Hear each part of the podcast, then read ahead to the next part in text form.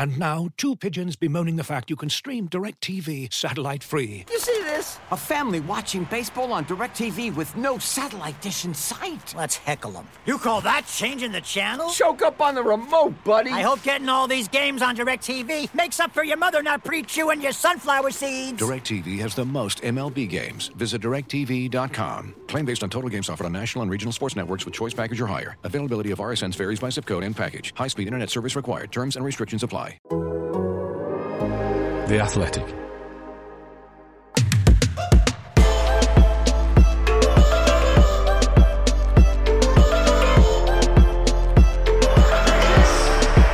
Totally Football League Show, the Thursday edition. Bournemouth put the cherry on the hill. Who's Bala gunning for flow? We round up the other latest transfers, look ahead to a big weekend in Leagues 1 and 2, and whip out our FA Cup themed crystal balls.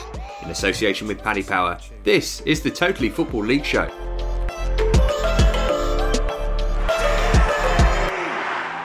It is the classic TFLS lineup today, listener. Joining me, Matt Davis Adams, are Sam Parkin. Hi, Matt. And Adrian Clarke's with us too. Howdy. Howdy yourself. Uh, let's get straight into some transfer chat, shall we? I think James Hill to Bournemouth is the one that's catching people's eye. You can read about him on The Athletic and now, uh, Clarkey was linked with Barcelona. Uh, Bournemouth, I don't know, also has a beach and begins with B, so he, will be relatively happy, I'm sure. I mean, he'll probably get paid on time by Bournemouth. That, that's one positive. Yeah, exactly. Can they can, can Barcelona afford him? That's the question. That's probably probably the problem, wasn't it? The um, no, it's a, it's a, it's a good move for him, isn't it? He's he's a young player with loads of experience. You got to say he's was he 19 i think? He's, he's, he's played over 50 games for fleetwood at centre half and it's quite unusual really to have you know teenage centre halves shining uh, at, at, that level. So he, he's clearly got got a bit about him. I'm sure the, the scouts have been flocking to watch him um, when he's been fit. He hasn't played has he since since early november? So they're taking a punt on him in the long term, aren't they? It's it's not for not necessarily for the here and now. They've got Cahill and they've got Lloyd Kelly, but but but it's great to have a talented young backup that will fit in with a style of play because he's he's a modern centre half that can he's quick, can read the play, uh, and can and he's decent enough on the ball as well. So yeah, it feels like a the right step for him and a smart move from the Cherries. And also, Sam, it feels like one of these rare instances of a transfer that suits everybody, including Fleetwood, who, who get what is a massive amount of money for, for a club of their size that they, they can reinvest in, in either new players or upgrading training facilities or whatever. But it will go a long way, a million pounds at Fleetwood. Yeah, and uh, and absolutely credit to them for giving him the opportunity because I'm sure there was a number of clubs in the in the area in the northwest who probably didn't fancy him early early part of his his development. So they've given him the the, the profile to, to go and kick on. Um, I know his dad actually Matt Hill, who had a brilliant career, and I'm going to wheel out a huge cliche here, but nicest guy, you uh, possibly you know one of the nicest guys that I've met. Subsequently, when I did my B license, you know, after the career, he used to kick me when we used to play together, but he comes from a good family. And I think Simon Grayson said as much in the athletic piece that having a, a role model in his, his father to, to lead him, I think is going to hugely benefit him because Matt was a brilliant player, good professional, but a great guy as well. So I think that's, that's abundantly clear to me that he's getting the right advice. I know his representatives as well. And, uh, in the summer, I was speaking to them about him and I suggested a couple of clubs, um, slightly, lower down the ladder and they laughed me out of town. So, you know, this lad was always going to go to a, I thought he was going to go to the Premier League, but he's gone to the next best, really, hasn't he, in Bournemouth, who should get promoted this season. And what a good advertisement it is for the academy setups or the youth setups at lower league clubs because, yeah, as Sam rightly pointed out, Fleetwood gave him his chance and he got a first team opportunity so much sooner than he would have done at a bigger club with a larger academy where, where players are often swallowed up. Good players can can disappear. And look, he's gone for a million pounds. He'll be on a great new contract at, at, Bournemouth. There's more than one way to make it to the top of the hill, isn't there? And um, well, yeah, and James Hill has, um, has, has done that route. Uh, just one that's breaking, just because I like the name. Bali Mumba has joined Peterborough on loan from Norwich for the rest of the season. So welcome to the EFL to another terrifically named footballer. Uh, Brighton's Taylor Richards, rumoured to be going to, to Birmingham. Matt Riley could potentially rejoin Russell Martin at Swansea. And what about Forest and our friend Jed Wallace, Sam? He was brilliant when he was on, on the podcast with us earlier in the season. He's been brilliant in the Millwall midfield for, for a couple of years ago. Millwall say Forest offers thus far have been derisory, but he's out of contract at the end of the season. So you kind of got to take what you can get for him, haven't you? Yeah, that, that's the point, isn't it? People are going to have a have a go when people's contracts are, are running down. Um, it's a difficult position for Mill to be in, but Forest will have to come up with something which will, will tempt them. Um, so important. I've said it numerous times. I, I, can't think of anyone who's as important to their side in the in the championship uh, as he is. You know, maybe a, a Mitrovic right now, or Solanke, or someone like that. But in terms of a team not challenging right at the top, he is their main man week after week, season after season. It would it would almost be kind of the Jack Grealish scenario for Gary Rowett in the in the summer to maybe add three or four to make them a more complete team to hurt teams in different ways because he provides so much in so many departments. So we'll have to wait and see. Uh, he deserves to be challenging, doesn't he, at the top end of the the championship? I would say, and maybe get a crack at the Premier League because the last three and four, three or four years have been so scintillating. So one to keep an eye on. But oh, I'd I'd take him in a heartbeat if I was any top championship club. Forest also linked with Toronto FC fullback Richie Laryea, but but interesting with, with Wallace and Steve Cook, which is now done. Clarkey, that the start of the window we were kind of hearing, well, Forest might get a couple of young players. That's the way Steve Cooper wants to go. A 30 year old, 27 year old championship mainstays would suggest maybe the thinking has shifted. Yeah, absolutely. Yeah, the, in the here and now, I think uh, Steve Cooper's in a hurry. He's, it's been a great start, but he doesn't want to rest on his laurels. He wants to beef up that squad with the the type of players, the type of characters maybe that he feels are, are lacking in the existing group, and and who can blame him for that? He's getting the backing, isn't he, of the board, who must be really impressed with with what Cooper and his team have done so far. So yeah, it's it's quite exciting. I think yeah, with, with Cookie, yeah, he got a very reliable player. We talked about him on the on the last show. If they can get Jed Wallace, that would be that would be a game changer. I think that would really really improve their their starting eleven. One thing on that Jed said when he was on our show though, he said that he had there was no inclination, and no players will say that, but I, I felt it was quite genuine when he said that he just loves playing for Millwall, and that uh, he's never going never going to be the type to push for a move. So yeah, it would have to be a really good offer and the right place for Jed, I think, as well as the right deal for for Millwall too. Yeah, he said he wanted to play in the Premier League as well, didn't he? So I mean, yeah, so but Forest, Forest, I mean, yeah. yeah, it's been more than twenty years now. Uh, so it, it's it's the one move though, isn't it, Sam? That if you're a player, you, you've got to get right. Twenty seven, end of your contract. It's nice to want to play in the Premier League, but if you've got somebody who's offering to, to double your money or, or whatever, it, that's the decision that you make, isn't it? Yeah, you you do. Just sitting here now, it kind of evokes memories of Neil Harris making the exact move when he was obviously mm. just a hero at, at Millwall and um, subsequently Hopeless moved Forest, on. Yeah. yeah, had a couple of other clubs where obviously you have to take into account that he had his illness, um, Neil Harris, you know, right at the height of his career. But he went back to Millwall and um, rekindled that form almost immediately to become, you know, I think the highest ever goal scorer. So what I'm trying to say is Millwall's a very unique place, as we know, and you have to get that move right. It doesn't always work out. Does he want to go down in folklore in, in South London, which I'm sure he will if he stays for the next few years. Uh, Jed, if you're listening, more than happy to take you on a tour around Nottingham. Um, I can show you show you that brilliant chippy that's just down the road from the ground. We can go to the castle if you like. Anything that you fancy, we can go and visit the world's oldest tree. There's all sorts of sites. Um, do come, please. Uh, tell us a bit about Flo Balogun, Clarkey, somebody who you know well from, from your work with Arsenal, uh, and it looks as though he's going to Middlesbrough with them paying all of his wages, which amount to about forty grand a week, which is um, which is quite the backing from the borough board to, to Chris Wilder. First and foremost, I was staggered that he was on forty grand a week. I think I, I think I don't think he's clocked up as many first team appearances as as I did back in the day, which wasn't that many, nine. Um, that's, quite some difference from what I was on. Let me tell you, back in the day. Um, but there you go. Good good luck to him. Um, he needs the loan. I think that that is what I would say. He's too good for the PL2. He's ripping that up. It's very very easy for him.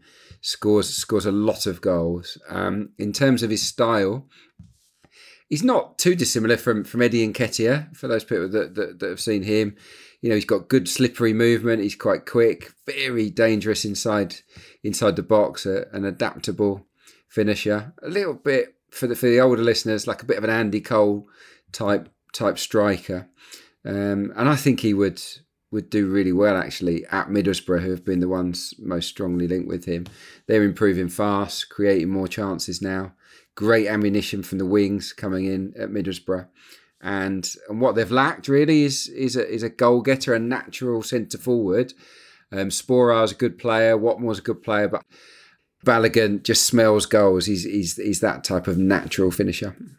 Uh, yeah, 10 games he's played for Arsenal, most of them in the Europa League. Sam, you, you watch a lot of PL2 football as well as a lot of Championship football. Just how big of a gap is that going to be for him to bridge? Well, it will be. Um, yeah, I think League One, League Two, I wouldn't have any doubts at all from the, what I've seen of him. I mean, a couple of years ago when he would have been, you know, 17 or, or whatever, he was so impressive. So impressive when I saw him in the PL2. Yes, the, the, the goal scoring instinct, but I was impressed with his awareness actually. I remember a game at Aldershot against Chelsea when I don't think he scored, but you could just tell the way he took the ball in, brought others into play.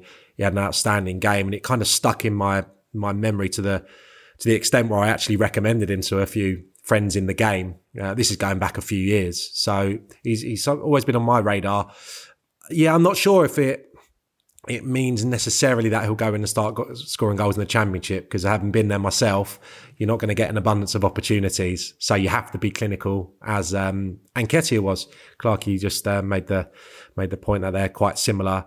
He hit the ground running at Leeds, so be fascinated to see if he can do it. But I've got no doubt in his his all round game, his attributes are are going to lead to having a really good football league career. Yeah, his, his movements his movement's very sharp, and and I think that that might flummox a few a few championship defenders. But strikers rely on service, don't they? You've got to join the right team at the right time, and I think Middlesbrough are hitting a, a good patch at the moment, and they, they certainly. I would rather be up front for Middlesbrough right now than than earlier on in this season. So yeah, if he gets the right service, I think I think he'll do well. A couple of news lines before we do our previews. Aidan Flint's red card has been rescinded. Do you remember he was part of that melee in the West Brom Cardiff game, or at the end thereof? Uh, not a great start for Dion Charles at Bolton. He's apologised after historical tweets were unearthed, which included both homophobic and racist slurs. Wanderers boss Ian Evatt said, I was very disappointed to hear about the tweets that Dion posted several years ago and pleased that he offered an immediate apology for the offence caused. Just wonder, Clarky, is it is it enough to apologise and for us to say, well, everybody does dumb things when they're young? I mean, we're just kind of taking him at his word there. Should, should he be doing some kind of I don't know diversity awareness course or or do some some work in the communities that he's offended, or, or is it enough to just say it was ages ago? I'm sorry. I think it would be nice if he w- w- took it upon himself to volunteer to do that I think that would be a really uh, the right thing to do and a good thing to do, and it would just banish those those, those tweets and those those doubts potentially over his character. It would banish it, wouldn't it? If if he was to volunteer to say, "Look, I'm, I've changed.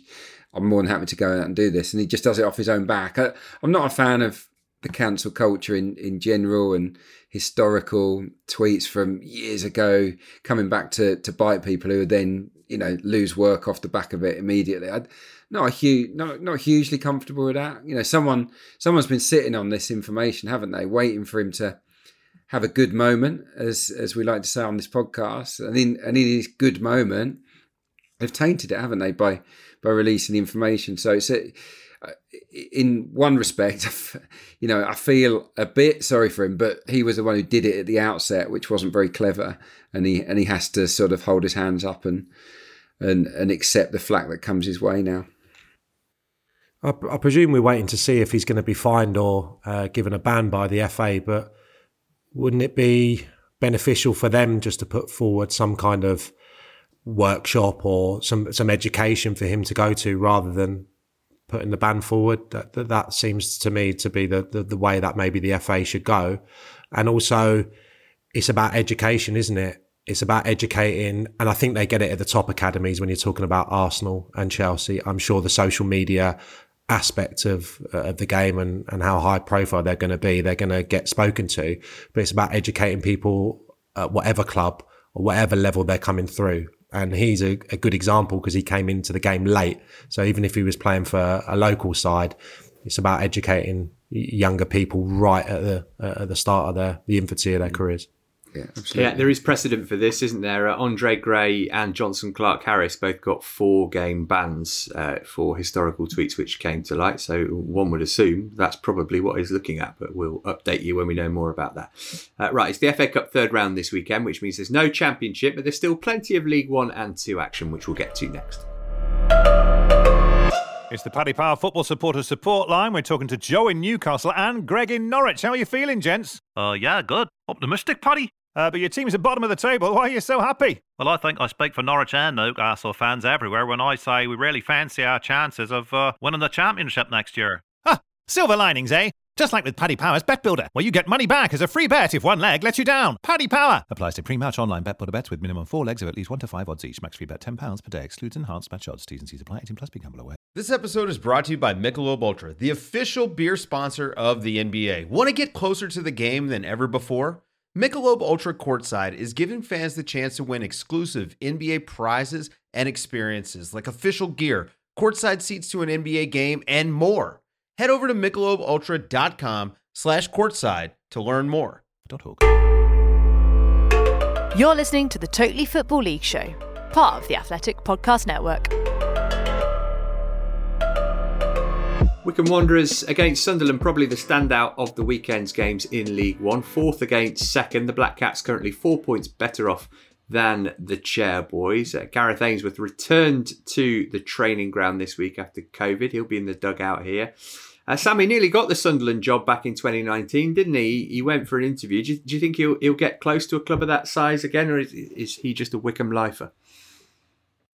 Oh, um, I think there's been there's been signs in the last, I'd say, six months that he's trying to be a bit more flexible in the way that he sets his team up. I've certainly seen them in the flesh where they've played a bit more uh, progressive, definitely pressing football. You know, they we, we think of Wycombe, we think of them, you know, defending quite deep.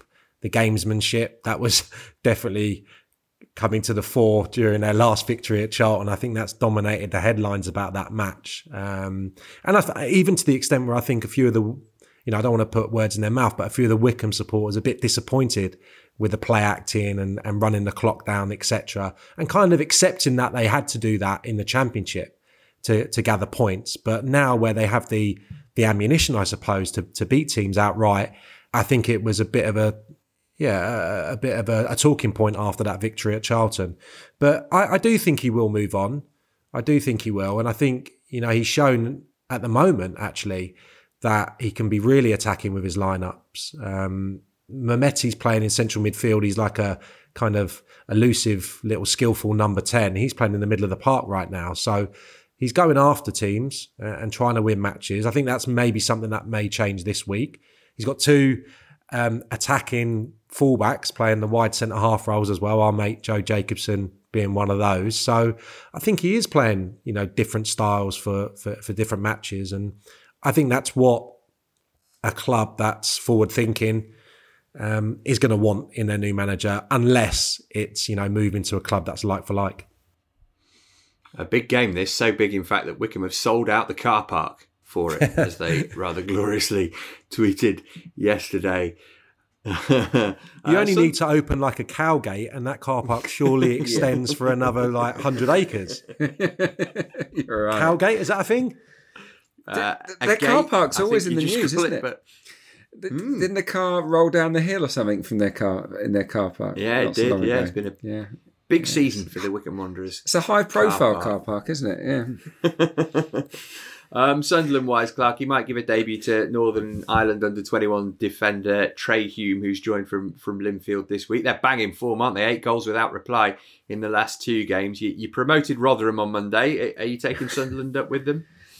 Not quite as confident on Sunderland, but but they are better this season than they have been in the last few. There's no doubt about that. They've got seven more points actually right now than they had at this stage last season, which I think outlines the progress that they've made under Lee Johnson, who's made them more exciting, younger, more dynamic, etc. So uh, uh, and less reliant on on one player to score the goals. That said, of course, Nathan Broadhead is is out, isn't he? For it might be up to three months with that hamstring injury he got at Arsenal. So that's that's not great. Um, but yeah, no, it should be a great game. Five 0 Tonking of Sheffield Wednesday was impressive. Uh, beat Donny 3 0 away. So, yeah, they'll go there looking to, to score goals. One little question mark I would have over them is their winning mentality on the road. They won at MK Dons on match day two, and they've not beaten anyone away from home in the top 15. Top 15 of League One. They've not, who's currently in the top 15, they've not won away at any of them apart from MK Dons back in August. So, to for me to put them in the Rotherham category, they've got to be going to places like Wycombe and winning on a regular basis. Uh, they actually lost at Wycombe on their last visit to Adams Park, albeit that was back in October 2019. And now then, Accrington Stanley versus MK Dons at the Wham Stadium, where last Christmas Stanley won them a game, but on New Year's Day their game went away, uh, got postponed. MK, meanwhile, followed up their dramatic Boxing Day win at Lincoln with a goalless draw against Gillingham. It is 10th versus 7th, this one. Um, Clarky, I remember we were talking when would it have been? November. John Coleman had this massive moan up about how they went out of the, the Pizza Cup against Wigan, and he was absolutely fuming about this, that, and the other, and, and everything to do with Accrington, basically. Well, that seems to have worked because he's been nominated for League One Manager of the Month for December. So sometimes you have a little moan and you get the results. Yeah, exactly. Just he's an old old timer. He knows the tricks of the trade. Just got to push certain buttons sometimes, and it provokes a reaction. And um, yeah, maybe his grump has, uh, has has got Accrington's players firing again. Four wins and a draw in their last six games, so they come into this game feeling really good about themselves. Three clean sheets in a row as well. They they drew at Shrewsbury, beat Rotherham one 0 beat Bolton one 0 So at the back, much better. And it's not that long ago that I think me and Sam were talking about how uncharacteristically loose they were at the back. They were conceding twos and threes every week, and um, yeah, I was looking at the goalie actually, Toby Savin, who's back in goal, and he's got the best uh, goals prevented record in League One, which is impressive. He's effectively saved, according to Opta, 5.2 extra goals this season, Toby Savin. So um, they've got themselves a decent a decent young keeper as well. So yeah, it'd be a good game because MK were flat, weren't they, last time out? Um, and that they'll they'll be looking to react. So um, yeah, I, I, wouldn't see this one being you know three three four three or anything like that. But Accrington have got a sniff at, at pulling off a bit of an upset. Yeah, MK flat only one win in their last four. Maybe the first sticky period for for Liam Manning. Sam, you watched them against Charlton in the EFL Trophy midweek. I'm guessing it was a, a much changed team, but what did you make of them? Yeah, seven seven changes. Um, yeah, lacked a bit of cutting edge, I would say. And I think that's probably my biggest concern about them at the moment, which sounds probably surprising considering the the ammunition we felt they had early part of the season. But Eisa played by himself and was a bit isolated. I'm not sure that you know he's going to get an abundance of goals. So I do think their hopes just pin on them keeping hold of O'Riley and Twine. I think if one of those was to leave during this window, I think that could have such a detrimental effect. And it's such a shame because I think this is their probably best opportunity of getting promoted for a number of years. Um, I, I, love Harry Darling at centre half. He was in a pretty low key uh, affair on Tuesday. He was brilliant. You know, one of those that just repels so many crosses. You know, it always seems to be in the right place. Suits him enormously playing in the middle of a three because he can kind of, um, I wouldn't say cheat, but read the situation and steal the, a march on the striker. So he was impressive, but you know, I'd, I'd I'd be a little bit worried if they were to lose one of those two. And I think it's a funny period now for them because sitting seventh in the league, I think the new manager's done relatively well since he's coming in, continuing in the same vein as Russell Martin. But I think all the fans are just worried about Russell Martin coming back and potentially nicking the centre half and, and Scott Twine maybe moving. And uh, just on that, I had a lovely chat with Scott Twine's dad in the car park, uh, who was parked next to me. Both of us frozen lovely fella. He'd come all the way from Swindon to watch Scott Twine sit on the bench in the uh, Papa John's Trophy and not get on the pitch, which I loved immediately. Um, but I didn't get the impression that his lad was keen on, uh, too keen on going anywhere right now. I think, as we spoke about early part of this season, it was a good move for him to come out of Swindon where he wasn't playing, where he wasn't trusted by previous regimes, previous managers um, to to step up a level and play every week. He's done that, and he's um, he's been magnificent. So he will get his move, but maybe it's not going to be right now. How did did he have a name tag saying Scott Scotty Twine's dad, or or did, did he recognise you? Did he recognise? We you, had the perhaps? no. We were kind of lo- looking at one another, and then post match he started talking. And I was like, "That's definitely a West Country accent," and then it just kind of naturally naturally came oh, out. Okay. But um, okay. I think, yeah, very. Um, he's a, a Swindon man, so I'm sure he was uh, au fait with my exploits, Clarky. and he's basically, seen the statue, yeah, basically, he recognised you. He, he, wanted to come and chat to the to the one and only Sam Parkin, didn't he? That's that's what you're too modest uh, to say it. Yeah. As you can imagine, there's about 12 cars in the the Valley car park for a, a fixture of such magnitude, and we happen to be parked side by side. So there you go. It was meant to be. Uh, right, despite Steve Evans' best efforts, Adrian's BFF is still the Gillingham manager. His team welcome Ipswich to Priestfield. Uh, they had two games postponed over Christmas before drawing nil-nil at MK on New Year's Day. They're they quite lucky, Adrian, to be only four points from safety because they haven't won in 12 in all competitions? Yes, uh, October the 19th, the last win for, for Gillingham. So, yeah, maybe. They're not cut adrift, are they? They're, there's not that much to choose between some of the teams in the lower half of, of League One. They've rid this spell of postponed games has been a huge result for Steve Evans and for Gillingham because so many of their best players have been out injured. Dane Oliver, Max Ehmer, Dan Phillips, Kyle Dempsey. Um, but they're all they were all back for the last game, so uh, big bonus. And when they've got their full team out, when they've got Oliver up front and Dempsey sort of in behind, then then they, they can be a handful. So, so yeah, I think they're capable of of pulling clear. What they need to do is score more goals. They have not scored more than two goals in a game yet, and that just puts so much pressure on on the defensive players, doesn't it, to keep clean sheets? They've only actually scored twice in three of 23 games. So if you think in 20 of 23 matches, the max goal output is one, you're not going to win very often, are you? So that is the area that, that they need to improve on in the second half of the season. They've signed a 19 year old forward from Norwich on loan, Tom Dickson-Peters. Wouldn't surprise me if he went straight into the team um, because they, they have to start scoring more. Yeah, it would be his debut in league football were he to feature. Uh, just the one game in charge for, for Kieran McKenna at Ipswich so far. Sam, they win it against Wycombe. Maybe, as Adrian was saying about Gillingham, the, the postponements haven't come at a bad time because it, it, gives him a chance to, to work with his squad. But 11 points off the playoffs, surely too much to make up for a team who've only won back to back league games once this season. You would think so, yeah. Um, although I, mean, we seem to speak so often about them struggling against the top sides. They've navigated this really tricky period, Wigan, Sunderland, and, and Wycombe, and come through unbeaten. And as a new manager going in, you expect the fortunes of some players to turn around. That's certainly been the case for James Norwood, who's I think three in four games since he's come back in from the cold.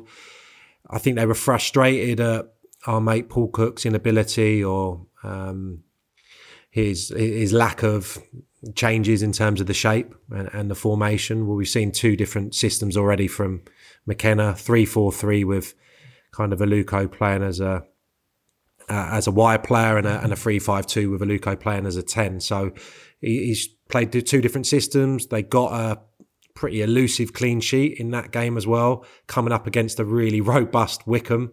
uh, who throw everything at you, especially when they're chasing games late on. And I would imagine this is something similar that they're going to face against Gillingham. So having come through that test, uh, Luke Woolfenden in particular was was magnificent. They'll be well set for this game against um, against Gillingham, and it just feels like the supporters uh, inevitably are really on side right now. Twenty six and a and a half thousand at that Wycombe game, which is just mind boggling, and um, I'm sure they'll take a a large contingent to, to Gillingham and expect them to to keep going. Really, considering they've had the the new manager and a bit of a boost. Yeah, Gillingham have only beaten Ipswich three times in their history. One of those was this fixture last season. Uh, let's get some odds on the matches that we've been talking about from Paddy Power here, represented by producer Abby. So, looking at the fixtures, we've just been talking about MK Dons and Sunderland are the favourites in both of their games. They are the away teams, but uh, they're coming in at seven to five. But the uh, the teams they're playing, Wycombe and uh, Accrington, are close behind, seventeen to ten. Clarkey was saying he wasn't expecting Accrington MK to have a lot of goals. The most likely outcome, according to Paddy Power, is 1 1. That comes in at 5 to 1 if you fancy that. And Ipswich are the heavy favourites against Gillingham. They're 20 to 23, with uh, Gills 3 to 1 and the draw of 5 to 2. Listener, hopefully we'll get some 13s in the League Two odds. That's where we're heading next. Looking for an assist with your credit card but can't get a hold of anyone? Luckily, with 24 7 US based live customer service from Discover, everyone has the option to talk to a real person anytime, day or night. Yep, you heard it right. You can talk to a real human in customer service anytime. Sounds like a real game changer, if you ask me. Make the right call and get the service you deserve with Discover. Limitations apply. See terms at discover.com slash credit card. Because you're a listener of the Totally Football League show, you can get a third off an athletic subscription right now. All you need to do is head to theathletic.com forward slash league show. That's theathletic.com forward slash league show. A couple of games to look ahead to in League Two. Then starting at Rodney Parade, just for an excuse to say Rodney Parade, Newport host Salford there, seventh versus sixteenth. Uh, Sam, it'll be behind closed doors. Any any effect on on either team as a result of that? Do you think? Um, possibly for the home side, yeah. They can be quite a vociferous crowd there, I would say, at Rodney Parade. Um, in the past, probably a bit of a dodgy pitch has, has helped them as well. Um, those two things in tandem made it a tough place to go. Um, but I think they did they relay it this year. They certainly played the first four games away from home, if memory serves me right. And and the, the last of them was a, a three 0 battering at the hands of Salford. So, um, yeah, a little bit of retribution maybe. But yeah, it could play a part. I just think they, they seem to be defensively just um, not particularly good right now. Um, conceded nine in the last four, Newport, which is not something, again, we'd have associated with them previously. So it's a bit of a dip. Trying to get into it a little bit deeper. I look at the midfield position. It's something we've um, spoken uh, in positive terms about. But Willmott's playing in the middle, um, more of a winger in, in, my mind. They lack a bit of steel in there. Really failed to to deal with a direct approach from Walsall when they were chasing that game the other day. Demetriou not available, neither was Joe Day in goal. I think if those two p- players played and they can maybe just reconfigure that midfield, I think they come away with maximum points. So food for thought going in going into this game. Um, maybe a Scot Bennett or maybe even Dolan into midfield would just give them a bit more of a screen in front of the defence. But um, a little bit of a dip. And the other thing I noticed, best XG in the in the division, Newport. So maybe in a slightly false position. But no Kevin Ellison to knock them in uh, for a couple of months potentially. He was attacked on the Newport Christmas night out. He's helping with some coaching, but he's uh, sustained facial injuries that mean he can't play at the moment, which is a horrible story. Uh, Salford wise, Adrian only lost one of their last six, well down on where they should be. It does look at this point though that that Bowyer might see out the season. It's a huge uh, spell for Gary Bowyer. I think the had they had more matches, in the last few weeks, and if results had been as mixed as they have been all season, then there's a chance Gary Bowyer might not be have been in charge for this weekend, but he is, and and it's down to the players, I guess, to to put on a performance for him to show a bit of fight. I'm still struggling really to to see what what they're trying to do identity wise. Um, I know Matt Matt Lund was in quite good form before they had the layoff. Um, their last game was December the 18th, by the way. So so there's no real form line to go out here. Um, all I can say is that they've they've been really bad away from home. A team that I tipped, I think, to get promoted purely on the ba- on the basis of, of their ambition, really, and, and their signings. They've got the third worst away record: two wins, one draw, six defeats. I mean, seven points on the road for, for a club like Salford should shouldn't happen. Um, they've been linked. I don't know if you've seen this with Armand uh, the the former Blackpool player, who I think will have worked with Gary Bowyer. So he could be a game changer. He's at Hearts at the moment. If they can get somebody like him in at the top end of the pitch to add a bit more power and pace, that that that might that might help them. But yeah, it's it's time they got their season going.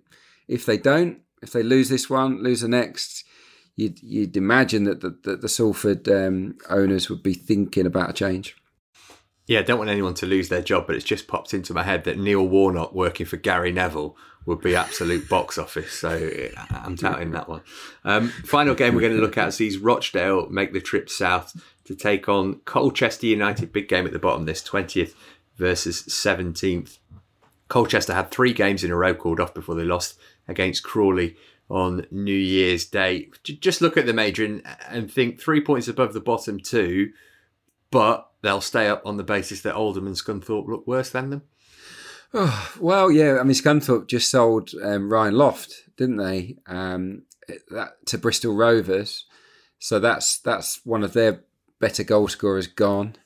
We know that Oldham are in a bit of a state. So yeah, yeah, those two are, are the most likely. But, but I wouldn't say Colchester are safe at all. Hayden Mullin, we talk about managers under pressure. Hayden Mullin's definitely feeling the heat at the moment. Fans have turned on him a little bit. They they're not sure about his tactics. I think he he, he likes a four two three one and keeps sticking with it, but the same results keep keep occurring. I mean, if you take out Freddie Sears, who's been around for donkey's years, he's got eight goals. No one else, apart from a couple of twenty-year-old midfielders, have scored more than one. Um, Noah Chilvers and Sylvester Jasper are the only other players that have scored more than one goal aside from from Sears. So yeah, they need need a lot more going forward. That is for sure. They've had the fewest shots from open play this season, which again it indicates that that creatively they're struggling. So this is a big game. Rochdale will will play some football and and they'll yeah, it should be a decent game. Colchester, and they might get chances against a club like Rochdale, but, they've got to be ruthless and, and get three points on the board here because the natives are getting pretty restless, I hear. Rochdale, Sam, one of those teams it's difficult to get a read on at the moment because they haven't played since the 18th of December. No, but yeah, just following on from what Clarkey said, and probably the theme of my League Two predictions today, I think uh, a side slightly underachieving in a bit of a false position, um, right up there in terms of the possession stats, but also right up there in terms of the shots that they they have, joint third most in the division. I think third, fifth, sorry, best away XG. Facing Colchester have got the worst home XG in the division, so. Uh, they they play some nice football. I just think their Achilles heel continues to be that defensive setup, defensive record. They've got O'Connell, um, in the heart of the defence, flanked by a 21 year old and a 19 year old. And um, it's still not particularly pretty there as it was last year. They, they shipped a lot of goals and they're still scoring loads. They're um, the, the highest scorers in the in the bottom half. So I, th- I still believe you're going to get um, value for money when you go and see them. They got a good centre forward, Beesley, who's got four in the last two games. So I think they can mix the game up. They can play nice little short, intricate passes, but they can also put the ball in for him. So yeah, if I was going to go for it, I, I, think they'll probably have a better second half to the season and get closer to the to the top than the bottom, and expect them probably to be too strong for Colchester in this game, despite them only having you know three places between them in the league. Uh, Abby Paddy Power won't give us odds on all those games you've mentioned being postponed, but but they will do on the outcomes of the matches. So if you could furnish us with those, I'd be grateful. Paddy Power going with what the table looks like. So Newport and Rochdale favourites in their respective matches. Um, so Rochdale are 13 to 10. There you go. Hey. Uh, Colchester are 2 to 1 with the draw 23 to 10. And Newport County are 21 to 20. New Salford 13 to 5. And the draw 9 to 4. Can I interest you in some pizza trophy updates? Because as we've been recording, the uh, quarter final draw has been taking place. And uh, it's very exciting because Exeter and Portsmouth still have to play their round two match, which is tomorrow. And then whoever wins that game has to play their round three match on Tuesday, which means that the quarter-final draw for Rotherham looks like this Rotherham versus Exeter or Portsmouth or Cambridge. It's madness. it's absolute madness. The rest of the draw is Sutton versus Harrogate, Hartlepool against Charlton, uh, and then it's Arsenal or Chelsea under 21s against Wigan Athletic. So there you go. Interesting. Just the two academy sides left in it, and they play each other. It's almost like that experiment has not really been worth it. Uh, those odds, you can find them and more at paddypower.com or the Paddy Power app. Prices are accurate at the time of recording. It's over 18s only. Terms and conditions apply. And when the fun stops, stop. All right, before we go, as we mentioned, it's FA Cup third round weekend. Uh, let's pick a couple of cup sets shall we? Sam, you, you're going to Swindon against Manchester City. That that would probably be the upset to end all upset. Yeah, that would that would pip Sutton beating Coventry, wouldn't it? Can still see that winning goal. Roofed it, didn't he? Whatever his name was. Um, he still gets wheeled out actually when Sutton have a big game. The guy that, that scored that winner. See also see... Mickey Thomas, Wrexham against Arsenal. Yeah, that was a good that was a good strike, wasn't it? Good strike. Um, can't see it, unfortunately. Uh, even though Manchester City may make an abundance of uh, changes, hopefully Harry McKirdy will get a hat trick or something. But um, I I fancy Boreham to beat Wimbledon. Luke Garrard, former teammate of mine. Wimbledon have done their, they've done enough upsetting themselves, haven't they, over the years? So hands on the other foot here. And Luke Garrard used to play, I think, for AFC Wimbledon. So he's in the Boreham dugout. They're going brilliantly in the National League one defeat in 12 games. This is their time.